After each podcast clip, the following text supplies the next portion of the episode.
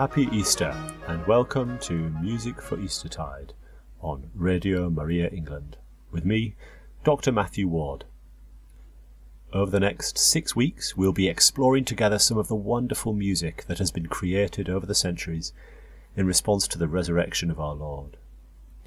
And I hope you're looking forward to a journey of musical discovery. Some of this music was written to tell the story of the resurrection the forty days Jesus stayed with the apostles afterwards, the ascension, and then Pentecost. Some of it imagines the scenes of peaceful joy as the disciples met Jesus again, and some of the music bursts with the excitement and energy the disciples must have felt in his glorious presence. Some of our composers also imagine scenes that are not found explicitly in the Gospel, for example, today we will hear a beautifully imagined dialogue between Jesus and his mother by the 17th century composer and nun Chiara Margherita Cozzolani. On the other hand, some of this music we will hear does not tell the story of Eastertide, but was written for the liturgies of this season. We will spend one week focusing on settings of the Easter word, Alleluia, and another on the Regina Caeli and Marian Easter music. I hope that as we journey together through Eastertide, you will find the music helps you to meditate on the events and liturgies of this most glorious season and, of course, to celebrate.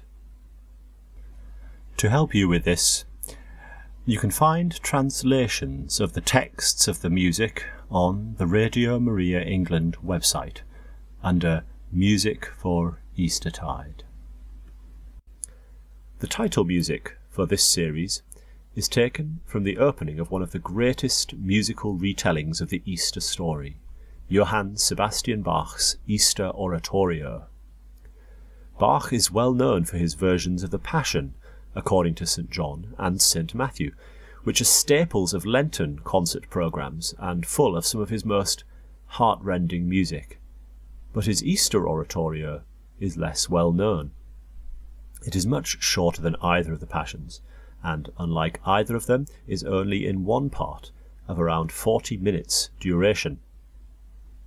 It was first performed at the Thomaskirche in Leipzig on Easter Sunday, April the 1st, 1725, and it tells only the story of the very first events of Easter Sunday morning, with Mary Magdalene, the other Mary, Peter, and John arriving at the tomb and discovering that Jesus is risen.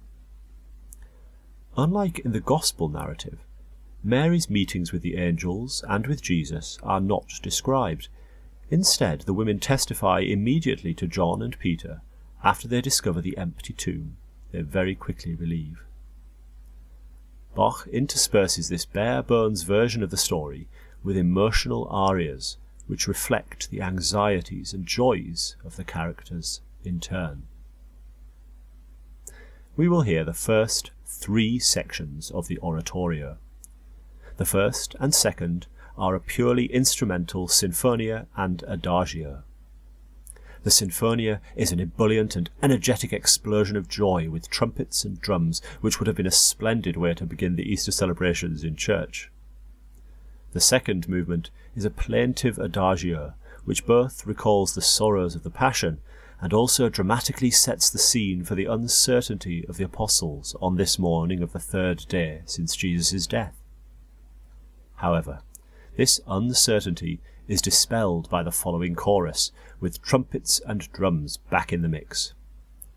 Come, hurry and run, you swift feet. Get to the cave that covers Jesus. Laughter and jokes accompany our hearts, for our Saviour is risen from the dead. We will hear John Eliot Gardiner conducting the Monteverdi Choir and Orchestra in these first three movements of J.S. Bach's Easter Oratorio.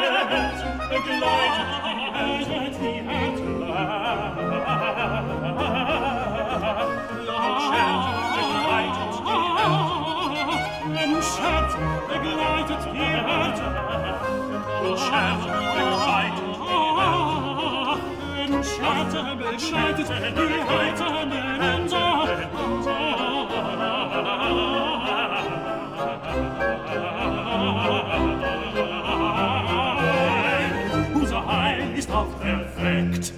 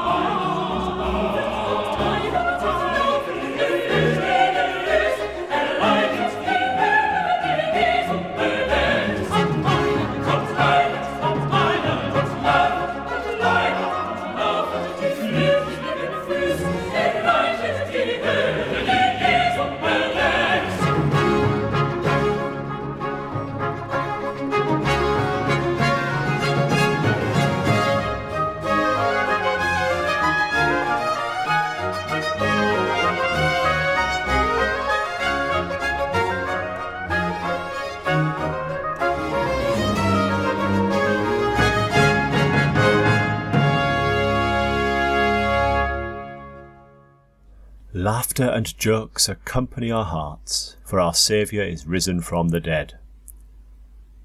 John Eliot Gardiner and the Monteverdi Choir there with the first three movements from Bach's Easter Oratorio.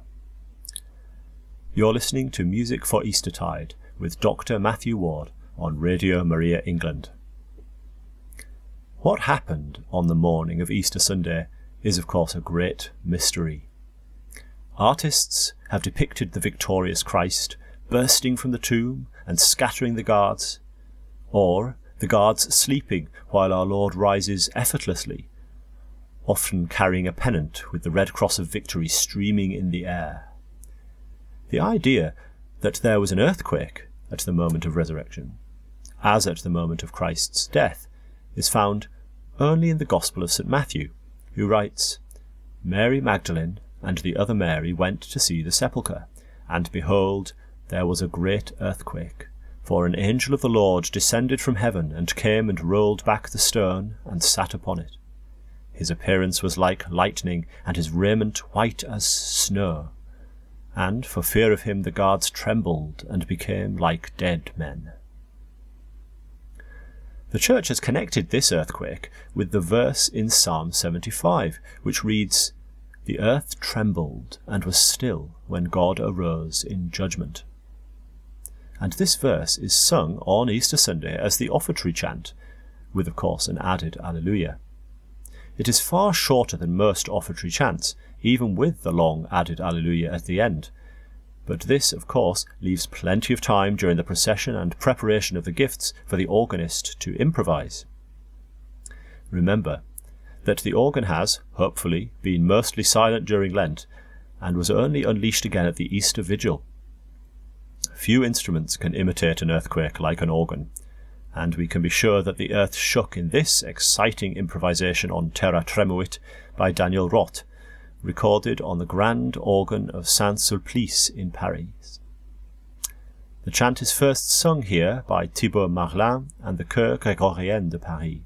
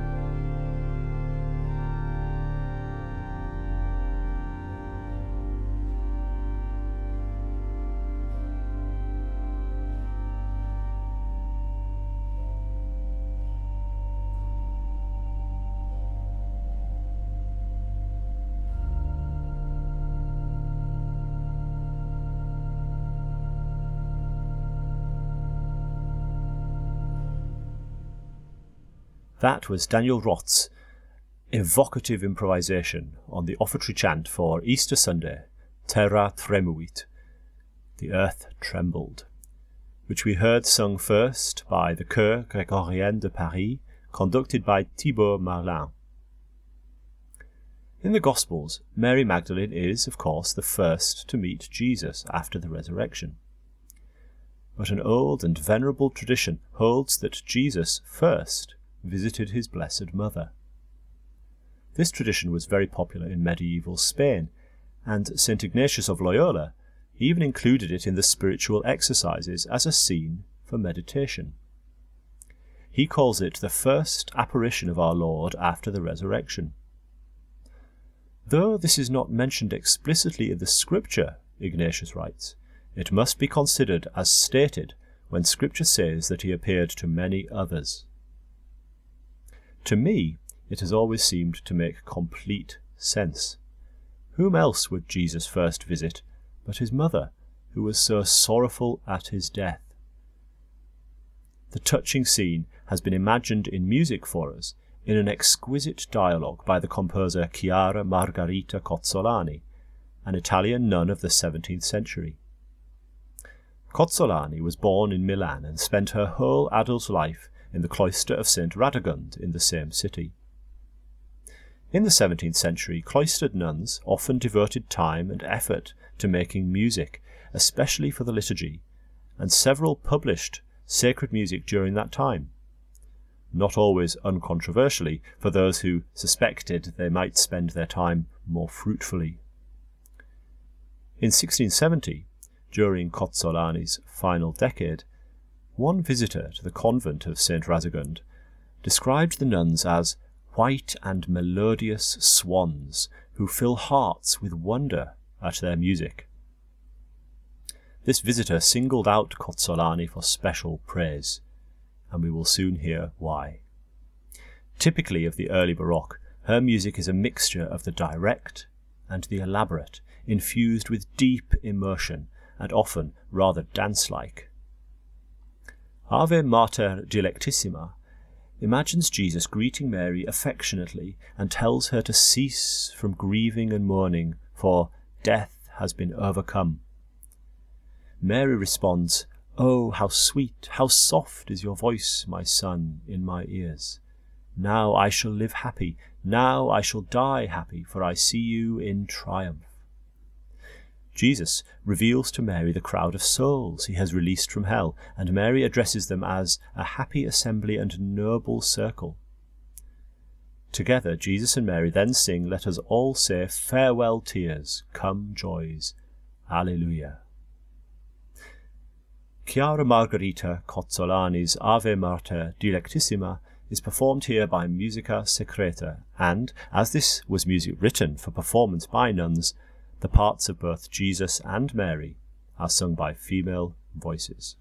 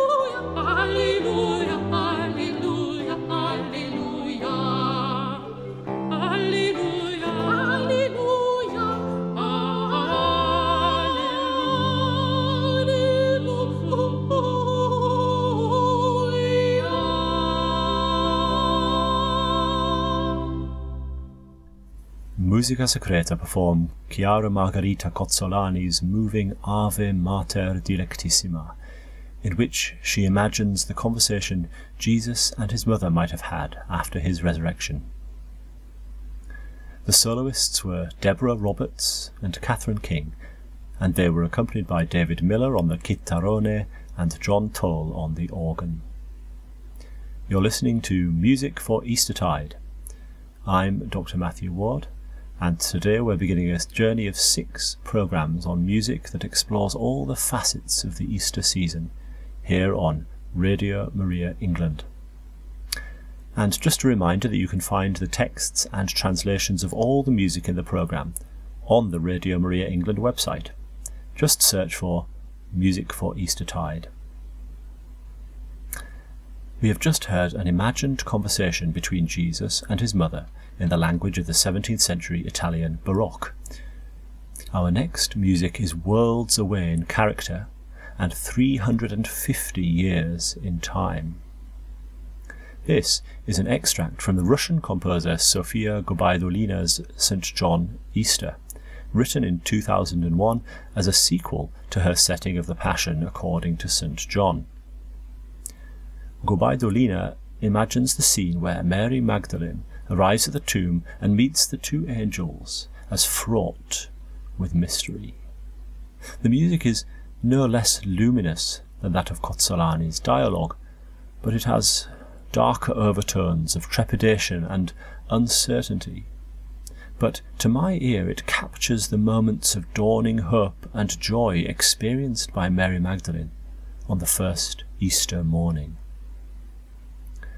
The scene is framed by a delicate and exploratory violin solo, which seems to represent Mary's fragile state of mind as she approaches the tomb, and also by bright choral statements of the news Christ is risen from the dead.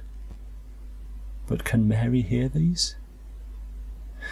The scene is recited from St. John's Gospel, with the addition of two angels leading Mary in the first Easter Alleluia we hear bells being rung throughout the extract, especially towards the end when the angels announce the news. We also hear some evocative orchestral effects which for me communicate perfectly the drama of the scene with all its tentative initial fear, rising hope, and tentative joy. Here, the excerpts from Sofia Gubaidulina's St. John Easter are performed in German by the Stuttgart Radio Symphony Orchestra, Stuttgart Gächinger Kantorei, and the Musikhochschule Trossingen Kammerchor, conducted by Helmut Rilling. Nicholas Isherwood is the evangelist, and Yulia Sukmanova is Mary Magdalene.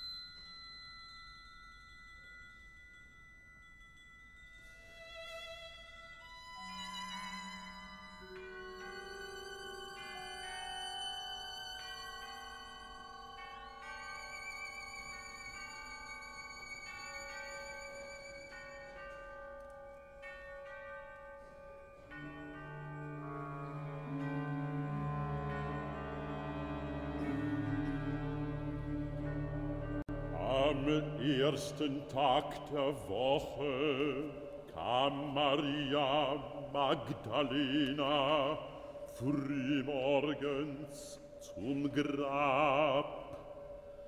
Als es noch ganz dunkel war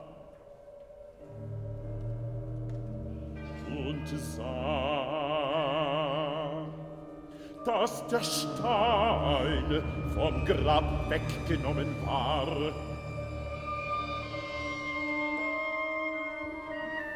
Maria aber stand und weinte.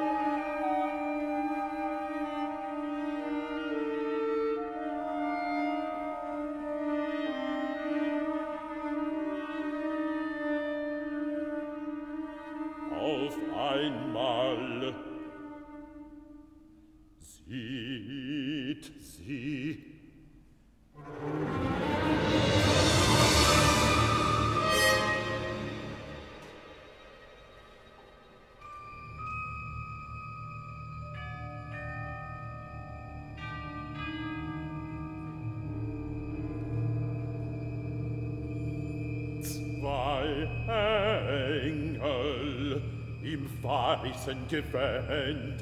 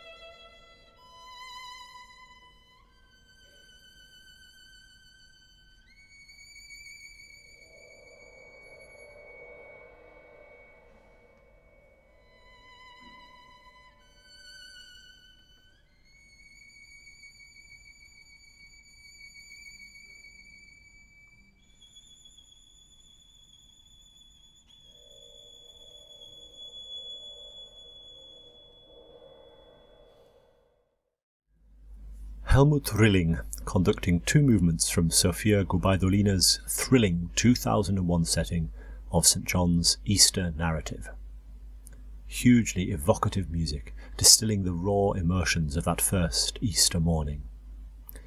This is Radio Maria England, and I'm Dr. Matthew Ward, bringing you the first of six programmes on music for Eastertide. We're staying a little longer with Mary Magdalene for our next piece of music. If Gubaidulina's oratorio, for all its deep immersion, presents the drama of Mary's visit to the tomb and encounter with the angel in a somewhat objective way, our next composer instead really succeeds in helping us experience the joy Mary felt and that she communicated to the apostles on her return from the garden. Thomas Créquillon was a composer of the early 16th century who for some time was a member of the chapel of the Emperor Charles V. A prolific composer of motets and chansons, he was very well respected in his day. And the motet we are about to hear so impressed the Spanish composer Francisco Guerrero that he based an entire mass on it. The motet Congratulamini Mihi is a setting of a chant for Eastertide which puts words into the mouth of Mary Magdalene, imagining her first greeting to the apostles. Congratulamini mihi, rejoice with me, all who love the Lord, for he whom I sought has appeared to me. And while I was weeping at the tomb, I saw my Lord. Alleluia. The central section quotes her words to Jesus, appearing as a gardener. They have taken away my Lord, and I do not know where they have put him. If you have taken him, tell me. Although the text makes use of these words and recalls Mary's weeping at the tomb, there is no shadow in the music at all. All is pure Easter light. This, of course, makes great sense, as Créquillon's motet was to be sung in the Easter liturgy, and the sorrows of Holy Week are here transformed into the happiness of the resurrection. The motet is sung with typical exuberance and poise by the Cardinall's Musick, conducted by Andrew Carwood.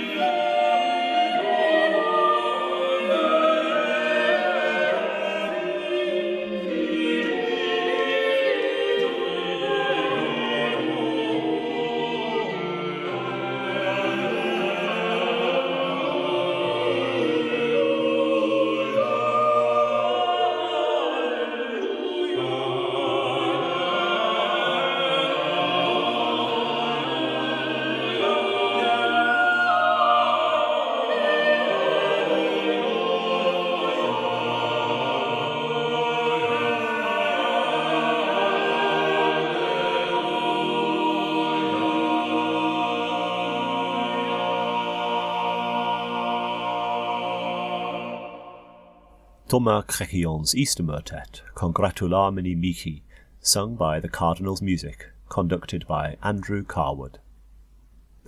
The 17th century poet George Herbert is well known as one of the greatest religious poets in the English language. His poetry is by turns tender, passionate, exalted, and intimate, and can be both touchingly direct and bafflingly elusive.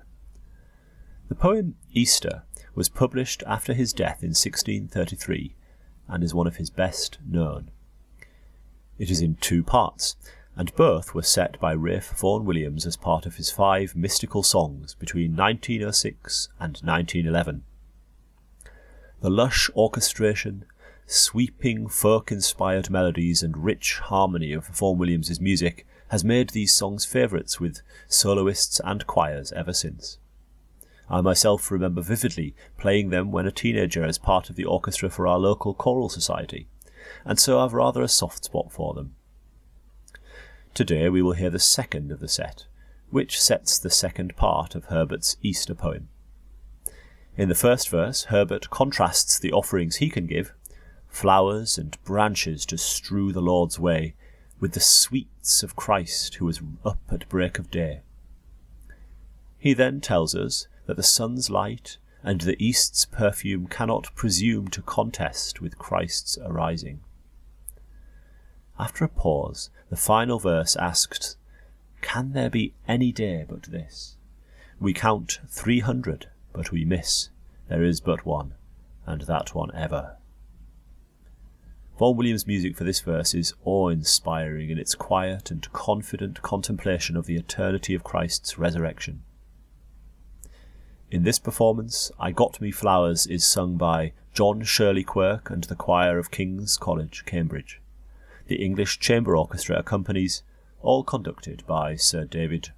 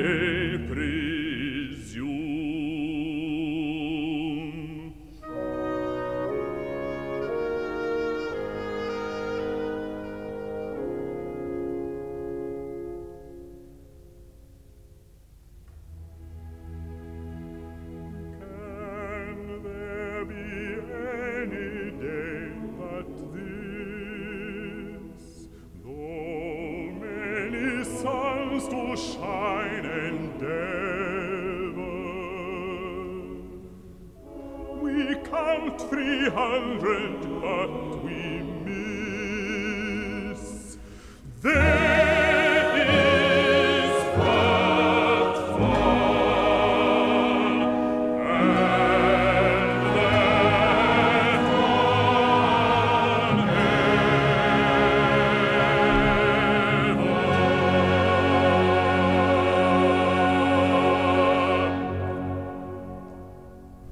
Can there be any day but this?